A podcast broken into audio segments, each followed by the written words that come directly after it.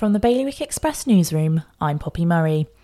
A doctor in Jersey who inappropriately accessed a woman's medical records in a ploy to discredit a colleague has been banned from seeing patients for a further 12 months.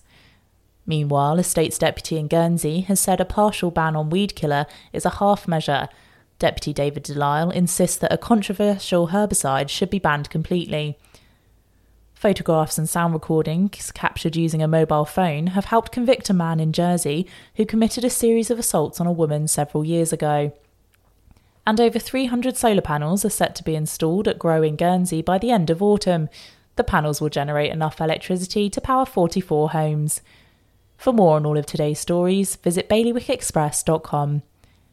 Your weather for today will be mainly sunny, and there will be a top temperature of 22 degrees.